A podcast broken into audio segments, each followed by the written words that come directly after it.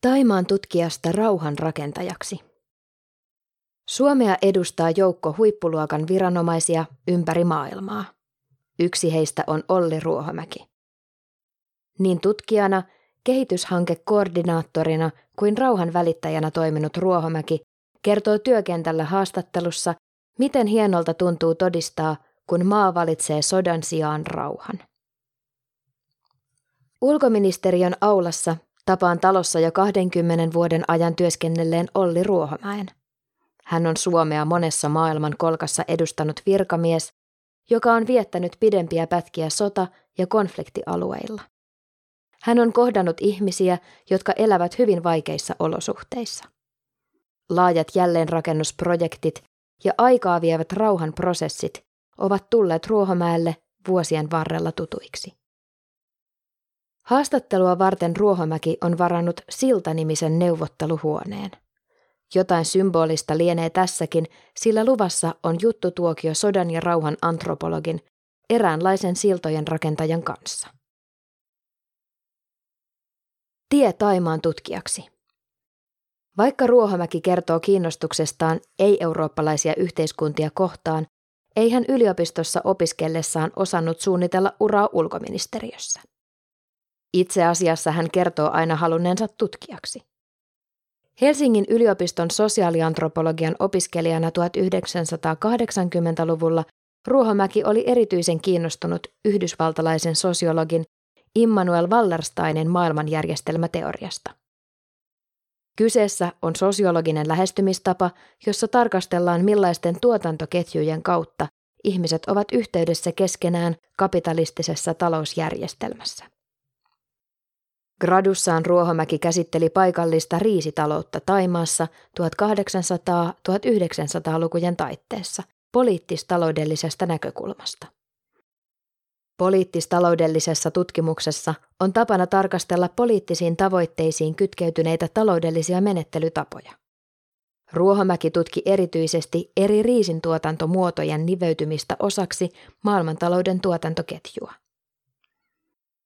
Graduaan varten Ruohomäki kävi School of Oriental and African Studies arkistossa Lontoossa. Sattumaa tai ei, kyseinen reissu viitoitti myös tietä tulevaan.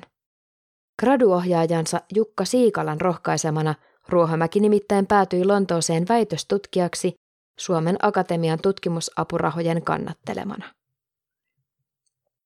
Väitöskirjaansa varten nuori tutkija vietti vuoden kenttätöissä Etelä-Taimaassa. Tutkimuksessaan hän jatkoi poliittistaloudellisen antropologian parissa ja tarkasteli tuotantomuotojen muutosta pienissä kalastajakylissä. Ruohomäen kenttätyötä helpotti kielitaito, jonka salaisuus oli pääosin Taimaassa vietetty lapsuus. Minulla oli helppo lähtö kentälle, kun puhuin hyvin taita. Murre toki oli vähän erilaista, mutta informanttini ymmärsivät minua ja pääsin nopeasti itse kärryille heidän puheestaan. Opin aika paljon kalastukseen ja merenkäyntiin liittyvää hyvin paikallista sanastoa, Ruohomäki kertoo. Kielitaito valttikorttina. Kielitaidon Ruohomäki arvelee olleen avainasemassa moneen työtehtävään valituksi tulemisessa. Vaikka tutkijan ura oli aina ollut Ruohomäen ykköshaave, tuore tohtori päätyi projektipäälliköksi YK jälleenrakennusprojektiin Kambodžaan. Sanomattakin on selvää, että työssä sekä kielitaidosta että Kaakkois-Aasian tuntemuksesta oli hyötyä. Kun Ruohomäki aloitti YK leivissä 1990-luvun puolivälissä, Kambodžassa oli juuri saatu päätökseen suuri rauhanturvaoperaatio. Vuonna 1975 Punakmeerien vallannousun jälkeen Kambodžan ja Vietnamin välit tulehtuivat. Sota näiden kahden valtion välillä puhkesi vuonna 1979 ja rauha saavutettiin vasta 12 vuoden perästä. Pitkittyneet epävakaudet ajoivat 360 000 kambodsalaista maanpakoon Taimaahan, joten jälleen rakennusprojektille oli tarvetta. Tehtävänä oli pakolaisten uuden alun avittamista taimaalaisilta pakolaisleireiltä takaisin Kambodsaan sekä sisäisten pakolaisten asuttamista. Oli joukko ohjelmia, jotka liittyivät muun muassa teiden rakentamiseen, miinanraivaukseen, ammattikoulutukseen, mikrorahoitukseen sekä vesi- ja sanitaatiohuollon perusinfraan, Ruohomäki kertoo. Tässä laajamittaisessa YK koordinoimassa jälleenrakennusoperaatiossa Ruohomäen tehtävänä oli valvoa ja seurata projektien edistymistä sekä toimeenpanoa. Kun pesti YKlla oli tulossa päätökseensä, Ruohomäki kuuli puskaradion kautta World Vision International-järjestön hakevan projektipäällikköä Laosin maaseudun kehittämishankkeeseen. Elämä Kaakkois-Aasiassa sai uuden käänteen, kun Ruohomäki sai paikan. Antropologin tausta eduksi virkamiestehtävissä. Laosista Ruohomäki palasi Suomeen. Töitä haettuaan hänelle tarjottiin sekä kolmen vuoden pätkää Suomen Akatemian tutkijatohtorina että asiantuntijan paikkaa ulkoministeriössä. Vaikka Ruohomäki oli alkanut jo ikävöidä akateemista maailmaa, ulkoministeriön varma leipä veti pidemmän korren. Tylsäksi työ ei ole missään vaiheessa käynyt.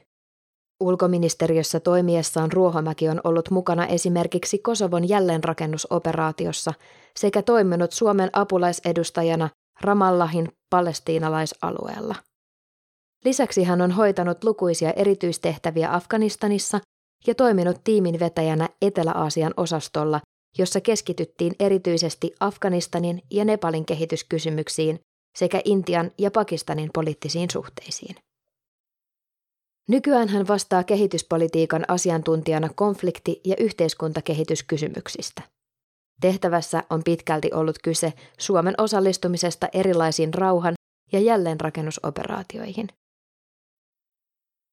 Ruohomäki on työssään kohdannut radikaali-islamististen ryhmien edustajia Palestiinassa ja Afganistanissa sekä vierailut maoistien leireillä Nepalin sisällissodan jälkimainingeissa. Tärkeänä taitona työssään hän on kokenut kyvyn asettua toisen asemaan ja pyrkimyksen ymmärtää itselleen vierasta. Hän kertoo. Antropologien, jotka tekevät kenttätyötä ja joutuvat eläytymään ja näkemään erilaisia tilanteita, tulee kyetä asettua tutkittavan mielen maailmaan. Olen tavannut ihmisiä aina sissitaistelijoista ministeritasolle. Tärkeää on kyetä sopeutua erilaisiin tilanteisiin, kuunnella ja hahmottaa tarina siellä taustalla. Ruohomäen mieleen on jäänyt opiskeluajoilta erityisesti antropologi Clifford Gertzin näkemys siitä, kuinka antropologin tulisi tarkastella ilmiöitä sekä läheltä että osana laajempaa kokonaisuutta. Ruohomäki jatkaa. Maailman politiikkaa tulee välillä katsoa isona kuvana, mutta samanaikaisesti on tärkeää pyrkiä ymmärtämään niitä mikrokosmoksia, joista se suurempi kuva rakentuu. Tärkeää on havaita vuorovaikutus paikallisen ja globaalin välillä. Kädet täynnä monenlaista hommaa. Laaja-alaista, monipuolista ja mosaikkimaista. Näin Ruohomäki kuvaa työtään ulkoministeriössä, jossa työtä tehdään tehtävästä riippuen niin tiimeissä kuin itsenäisesti. Parhaillaan Ruohomäen työpöydällä odottaa esitelmän valmistelu Turun puukotuksesta, terrorismin vastaisen toiminnan ryhmään, johon osallistuu EUn edustajia eri maista. Syksyllä 2017 Ruohomäki osallistui keskusrikospoliisin pyynnöstä Turun terrori-iskun tutkintaan, minkä johdosta hän edelleen antaa asiantuntijapuheenvuoroja aiheeseen liittyen. Lisäksi tekeillä on tulosraportin koostaminen, jota tehdään suuremman työryhmän voimin. Tarkoituksena on tehdä yhteenveto siitä, mitä Suomen kehitysapumäärärahoilla on saatu aikaiseksi. Toisessa tiimissä vuorostaan työstetään politiikkapaperia siitä, miten voitaisiin paremmin yhteensovittaa humanitaarinen apu, pitkäjänteinen kehitysyhteistyö ja rauhanrakennus omine prosesseineen. Haastattelupäivää edeltävänä iltana Ruohomäelle soitettiin STTltä ja pyydettiin puhelinhaastattelua Afganistanin rauhanprosessista, joka on kriisiytymässä. Asiantuntijana saa olla näköala paikalla ja tiiviisti monessa mukana, mutta milloin kaiken työn keskellä saattaa kokea onnistumisen riemua. Ruohomäen mukaan silloin, kun jossakin maassa saavutetaan pysyvästi rauha. Kambodžassa sain tämän todistaa. Vaikka olinkin vain pieni osa isoa koneistoa, niin kyllä se tuotti iloa. Ja vaikka esimerkiksi Afganistanissa rauha näyttää vielä olevan ulottumattomissa, niin on ollut hienoa nähdä, kuinka Suomi on tukenut tavallisten kansalaisten selviytymistä arjessa ja kulkenut rinnalla. Syksymällä Ruohomäki tekee paluun Kaakkois-Aasiaan. Tällä kertaa hän matkaa Myanmariin, jossa on parhaillaan käynnissä laaja rauhanrakennusohjelma. Myanmarissa Ruohomäen on määrä tavata niin kansalaisjärjestöjen edustajia, kapinallisryhmittymien johtohahmoja kuin viranomaistoimijoita. Tarkoituksena on muodostaa mahdollisimman monipuolinen kuva maan nykytilanteesta. Siinä siltojen rakentajalle riittää työtä kerrakseen. Teksti. Jenna Honkanen on antropologian maisteriopiskelija Helsingin yliopistossa. Hän toimii Antroblogin toimituksessa digitaalisen sisällön tuottajan ominaisuudessa. Antropologian lisäksi Jenna inspiroi ajatusten historia, kielet ja vuoret. Lukija Petra Niskanen.